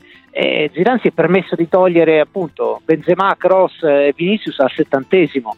Eh, chi gioca eh, lo fa bene perché? Perché c'è un allenatore che evidentemente sa parlare sui giocatori eh, ed, è, insomma, ed è il nostro giudizio per me non è raffreddato perché quando tu in un girone di Champions perdi due volte con lo Shakhtar Donetsk bene non stai giocando no? No, malissimo, ma malissimo, Filippo. Esatto. Per- però è assolutamente letteraria la stagione del, del Real Madrid perché quando perdeva la gara di ritorno a Donetsk, dopo aver perso eh, secco in casa quella, quella di andata, e l'Inter poteva, poteva addirittura pensare di sbattere fuori il Real Madrid dalla, dalla Champions ed era lontanissimo dalla vetta e non funzionava niente e si scoprivano poveri in canna, tutti dicevamo ecco finisce anche solo Real Madrid, adesso sono mh, a non tanta distanza da- dalla semifinale di Champions in cui sarebbero favoriti. E attenzione perché la Liga, come ho detto, vabbè, Atletico Madrid è la squadra favorita. E beh, adesso Che vediamo. questa sera non vorrei essere Adesso- nei panni di- del Ciolo Simeone. Può diventare clamorosamente Guarda, una stagione Madrid vincentissima. La- Eh? cioè, l'Atletico, l'Atletico Madrid è arrivato, cioè ha fatto le prime 19 partite, ha fatto 50 punti, poi però lì si è fermato, lì è finito più o meno e adesso vanno, ovviamente avranno accumulato un grande vantaggio, vediamo se stasera riescono a mantenerlo, no? perché oggi in questo momento sono secondi perché gli scontri diretti favoriscono il Real Madrid, sono a pari punti, però devono giocare col Betis, sono senza Suarez, no? senza Llorente, e, però è chiaro, il Madrid ha approfittato del calo dell'Atletico, Eh, però ti dico, eh, le, le stagioni sono lunghe, cambiano, eh, cioè Zidane ha rischiato di essere esonerato tra le due e le tre volte quest'anno, cioè un- una sera è arrivato veramente a un passo. E poi però è sempre lì, e il Madrid, soprattutto poi quando sente aria d'Europa, eh, eh, l'abbiamo visto, insomma, contro il Liverpool non è il Liverpool di due anni fa, d'accordo, però eh, all'andata veramente il Madrid ha fatto una partita spettacolare con le assenze che ha, perché questo va, va sempre tenuto in considerazione. Non so se è arrivata a Madrid la notizia che Cristiano Ronaldo al fischio finale di Juventus Genoa ha gettato a terra la maglietta con stizza. No, non è- io ero impegnato in altre cose e non l'ho visto. Ah, ecco, vabbè, ma questo è Ronaldo è così. E, e il motivo qual era? Ma, Un- che non ha segnato, pa- partita non straordinaria, fi- finale di stagione abbastanza triste quello di Ronaldo il che eh, lascia aperto, poi ci sono mille ragionamenti di carattere economico, finanziario, di, di difficoltà a spostare un'azienda come quella di Cristiano Ronaldo. Però ecco, l'immagine che mi viene e che ti trasmetto da passare agli amici di Madrid che sognano è questa di Ronaldo che è uscito gettando a terra la maglietta. Pirlo ha detto i campioni vorrebbero sempre lasciare il segno, non credo che sarà multato. Sai che stavo pensando così a memoria, vado, e, mm, no- non l'ho mai visto gettare la maglia a terra, magari mi sbaglio, vado proprio così a pura memoria. Però c'è tanti, ovviamente lui di, di queste scenette o scenate eh, ne ha fatte tante nella sua vita, però buttare la maglia per terra, insomma, mi sembra, mi sembra grave. Ma dato che non è Eh, Balotelli, non gli danno, dato, che, dato che non è Balotelli, manco gli arriverà la multa. Però vabbè, questi sono, sono altri discorsi. Più che altro, più che altro insomma, metti che il Real Madrid eh, vinca la Liga. Non improbabile, metti che vada in finale di Champions, non improbabile, Possibile. e poi, e poi riprendiamo Ronaldo. Sì, ma perché in fondo abbiamo Benzema, cioè siamo, abbiamo vinto la Liga, siamo in finale di Champions. No, eh? guarda, il discorso di Ronaldo, del ritorno di Ronaldo è legato ad altri fattori, cioè eh, bisogna vedere se, se Real Madrid può fare mercato o meno. Se può fare mercato e quindi permettersi uno fortissimo come Haaland o Mbappé, allora è una cosa. Per me in questo momento non è così perché non ci sono i soldi, non ci sono le condizioni. Allora se di nuovo deve saltare il mercato, perché ricordiamoci che il Madrid non ha fatto mercato nelle ultime tre sessioni, allora eh, l'ipotesi di un rientro di Ronaldo è, è, è fattibile perché comunque ci sono, sono spese diverse, mettiamola Mm, così. sì, no? Eh, eh, è, un- uno spostamento diverso. Ehm, in questo momento, sì, qua continuano a parlare no, di, di un, di un grande acquisto. Io, sinceramente, l'altro giorno il presidente della Liga, Tebas, ha detto: Sì, sì, Alan e Mbappé vengono in Spagna a giocare a golf. L'ha detto il presidente della Liga, eh, non è che lo dico io. Per cui eh, bisogna vedere una serie di cose, esatto, come finisce la stagione e soprattutto il quadro economico, che al momento eh, il quadro economico tanto di Madrid come di Barcellona non è assolutamente roseo. Per cui vedremo, vedremo poi di conseguenza. Eh, questo gesto della maglia mi sembra non so, piuttosto grave, insomma, Te, eh, te o lo te, te lo consegniamo, te lo consegniamo. Ciao Filippo. Ciao, Phil. ciao, grazie. ciao, A ciao, ciao, grazie a Filippo Maria Ricci. Siamo negli ultimi 4 minuti all'Olimpico tra Roma e Bologna, parziale 0-0. Davide da Milano, 800 24 0024. Davide.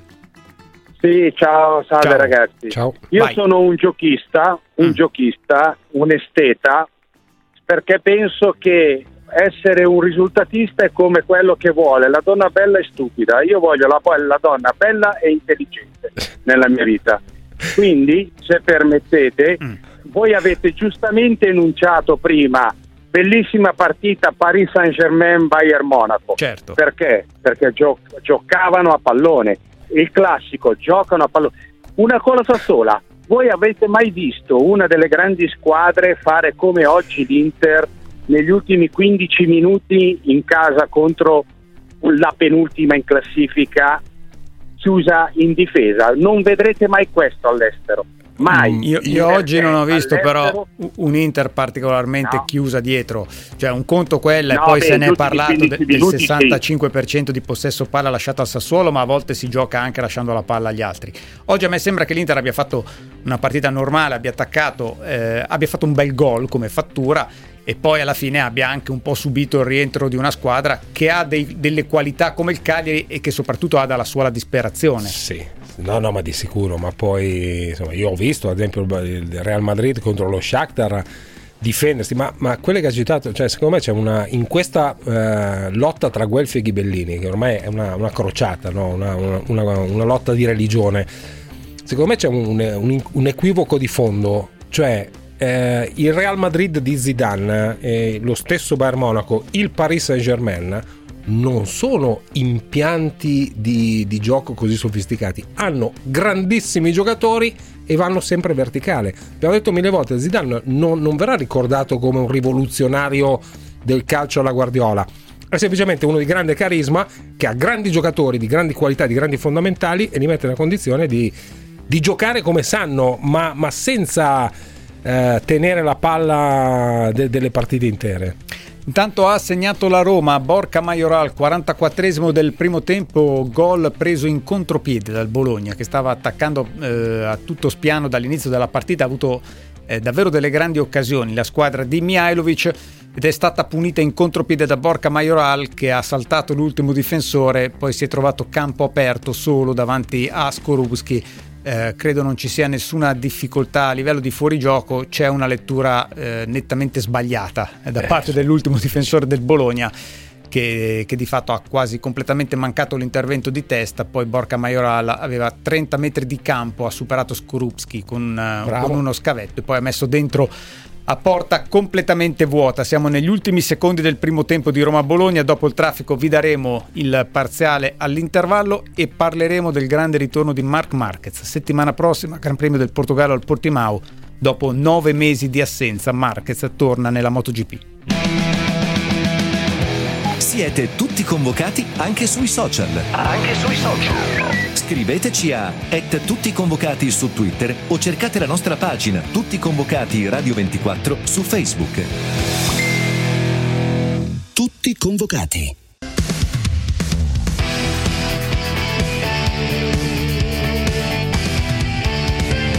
Tutti convocati.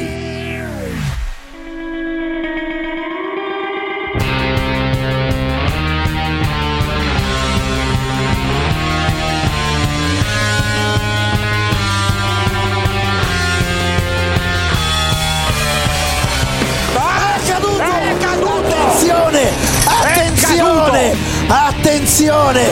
Ancora! Si è fatto male? Se- non lo so, però ha picchiato duro. Ha rotolato forte. Mar Marquez ha tenido un traumatismo directo, parece Trauma diretto al sobre el braccio brazo derecho le ha provocado una destro, fractura probabilmente per contatto con del pneumatico, con una frattura dell'omero. Il mio obiettivo è essere lo stesso Mar Marquez. Parlando con il dottore io gli ho detto questo. Ho detto mi devi dare il ok quando questo braccio è pronto per un'altra caduta. Non sarà il stile da- dall'inizio, la prima gara già eh, come sempre. Ci vuole tempo perché sono nove mesi senza moto. Allora, torna Marc Marquez, intanto è finito il primo tempo, Roma 1, Bologna 0, Borca Maiorala al 44esimo, Paolo Ianieri, Gazzetta dello Sport, ciao Paolo. Ciao Paolo, che piacere. Ciao, ciao. Ciao. Eh, nove, nove mesi sono tanti, eh? È un parto. È un parto. Mm. Che, che Marquez ritroviamo secondo voi? Uno che ha tantissima voglia di correre, bisognerà capire lo stato perché sulla voglia, sulla sua volontà, credo che non ci sia nessun dubbio.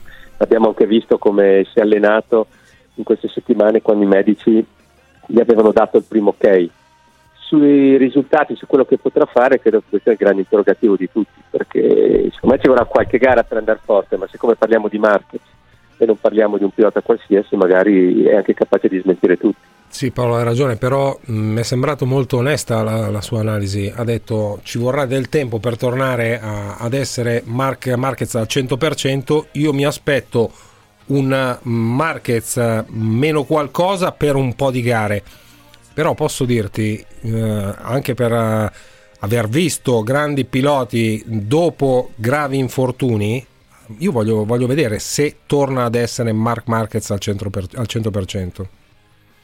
Assolutamente, ma credo che quello che stiamo cercando di, di vedere che- e, e che aspettiamo un po' tutti di capire e di vedere, perché anche tanti altri grandi piloti, lo stesso Schwanz, Duan, cioè, hanno detto attenzione perché c'è- ci sono infortuni e infortuni e dopo un infortunio così comunque qualcosa probabilmente nella mente, qualche piccolo strascico te lo lascia. Eh, quanto ci vorrà, questo adesso lo vedremo. So- soprattutto sono anche curioso di vedere come reagiranno tutti gli altri piloti nel ritrovarselo in pista. Perché, Eh sì, eh, perché si, son- si sono abituati, e- Paolo, eh, a, a non avere il cannibale tra di loro. Eh sì, è certo, quindi dovranno alzare gioco forza il, eh, il loro livello anche per tenere un pochettino il re lontano dal suo trono. Per cui credo che ci divertiremo comunque, se non subito nelle prossime gare vedremo un Marquez battagliere come prima, almeno me lo auguro. Qua- qua- Quante settimane può investire in questa fase di rientro morbido, ammesso che sia un rientro morbido, eh, senza uscire dai giochi di questa stagione? Eh, quello, eh, cioè, Cioè due, tre gare, qua- quante ne può investire? Sì, secondo me un paio di gare può anche diciamo, giocarsela così come allenamento. Io parlavo ieri con Agostini, diceva io fossi lui me la prenderei molto molto calma, ma siccome è un campione non credo che se la prenderà calma. Se torna è perché pensa di avere comunque anche la capacità fisica, oltre che quella mentale, di poter eh, iniziare a spingere subito. Poi, ma io credo che le grandi incognite le abbia anche lui, perché comunque non ha provato questa moto da, da un anno. Le gomme lo scorso anno hanno messo un pochettino in crisi un po' tutti, per cui non è abituato neanche lui al rendimento. La Honda abbiamo visto che comunque anche in Qatar eh, non ha brillato appunto, così tanto, soprattutto sul tiro secco loro fanno ancora abbastanza fatica. Eh, per cui anche lui, oltre ai, ai- ai propri interrogativi, ha ha degli interrogativi sulla moto, capire che modo troverà, che poi non è neanche la moto che aveva lasciato lui, perché Certo. lo scorso anno senza di lui ha dovuto lavorare per aiutare un po' suo fratello Alex, Kratzlov eh, e Nakagami, per cui magari anche qualcosa di quel DNA un pochettino è cambiato. No, ma poi a parte il fatto che Marquez e calma non, non sono due parole che possono stare nella stessa frase, però gli interrogativi sono- riguardano, come dicevi tu giustamente, il pilota da un, da un lato e vediamo quanto eh, è competitivo, diciamolo chiaramente, quanto Marquez può essere competitivo per questo mondiale, perché ci ricordiamo il fenomeno, vediamo quanto abbiamo di quel fenomeno lì. E dall'altra parte c'è una moto che non è, credo, tra le prime sei correggimi se sbaglio, sulla, eh, Sulla griglia. sull'ipotetica pit lane. No, in questo momento no, anche perché Spargarò che sembrava uno che prometteva bene e poi dopo a, all'esame della gara eh, per il momento ha fallito. E lui secondo me, Mark, eh, sarà più avanti di Spargarò nel momento in cui si sente un po' meglio perché è, è nettamente più forte. Però anche quello che voglio capire è vedere anche un pochettino gli altri perché non c'è senza Di Marquez non c'è stato un vero leader, uno che ha preso in mano un po' le sorti del mondiale. Mir ha vinto sì, ma ha vinto perché è stato più regolare. Lo scorso anno in tanti hanno buttato via occasioni d'oro, da Quartararo eh, a Vignales, eh, la stessa Ducati ha sprecato molto, Morbidelli ha avuto sfortuna, però non c'è stato un vero padrone. E adesso c'è da capire se con Marquez ritroveremo il padrone oppure ci sarà questa bella anarchia. Mm, mm, sì, perché la, l'altra certezza, questa è una certezza che nove mesi sono sufficienti per un parto, ma non hanno partorito un nuovo leader. Esatto, sì, mm. sì. Quindi lui eh... ritrova un gruppo che è pronto ad accogliere un capobranco, se sarà nelle condizioni di esserlo. Quello sicuramente, cioè, eh, adesso secondo me già, già tutti gli altri piloti si stanno un po' focalizzando su di lui per capire che cosa potrà fare e questo forse potrà anche essere un vantaggio che gli potrà sfruttare perché sarà l'osservato speciale sì ma sarà anche quello più temuto per cui se riuscirà a instillare un po' di dubbio diciamo anche nelle menti dei suoi avversari ecco che forse potrebbe anche avere un pochettino gioco più facile. Può volere anche il contrario, però, eh, Paolo. Possono essere anche i suoi avversari dopo, dopo, un anno, dopo oltre un anno di assenza a mettere qualche dubbio a lui. È cambiato il mondo in un, anno, in un anno, è cambiato il mondo delle moto, dalle gomme comunque all'evoluzione dei mezzi e non dimentichiamo che su queste moto i piloti salgono solo quando vanno a correre, non è che fanno allenamento con queste moto qua. No, no, questo assolutamente, anzi io ti dirò che spero anche che sia così perché vuol dire che gli altri alzeranno un pochettino il loro eh certo. livello e quindi gli renderanno un pochettino la vita perché metti anche che Marquez torni e ricomincia a dominare cose, eh, come prima, credo che anche gli altri non ci facciano questa gran bella figura, per cui sono obbligati a, ad alzare il gioco, a essere anche più cattivi e quindi cercare di rendergli la vita il più difficile possibile. Mm, sì, certo, altrimenti vorrebbe dire veramente che è stato un anno di vacanza, chi mm. ne ha approfittato ne ha approfittato e, e però si volta pagina e si torna all'antico. Grazie Paolo. Ciao Paolo, a presto. Grazie a voi, ciao. ciao. Ciao, ciao, grazie a Paolo Ianieri. Beh, però insomma, il prossimo weekend racconteremo un grande weekend di motori perché c'è anche la Formula 1 a Imola, oltre alla MotoGP in Portogallo e, poi, e poi due piste meravigliose. Due piste meravigliose, c'è tutto quello che abbiamo preannunciato che riguarda la Serie A in una domenica che sarà fantastica, con delle partite fantastiche. E quindi abbiamo davanti una grande settimana da vivere insieme, una settimana che comincia domani dopo il GR delle 14 sì. con tutti convocati con te Carlo, sì, eh, quindi la, l'appuntamento è domani, invece per quanto riguarda tutti i convocati weekend io ringrazio Thomas Rolfi in redazione, Andrea Roccabella e Peter Bescapè in regia, l'appuntamento è domenica prossima rigorosamente in diretta diretta a partire dalle ore 17. Ciao! Ragazzi, ce l'abbiamo fatta! Ciao, Radio 24. Saluti!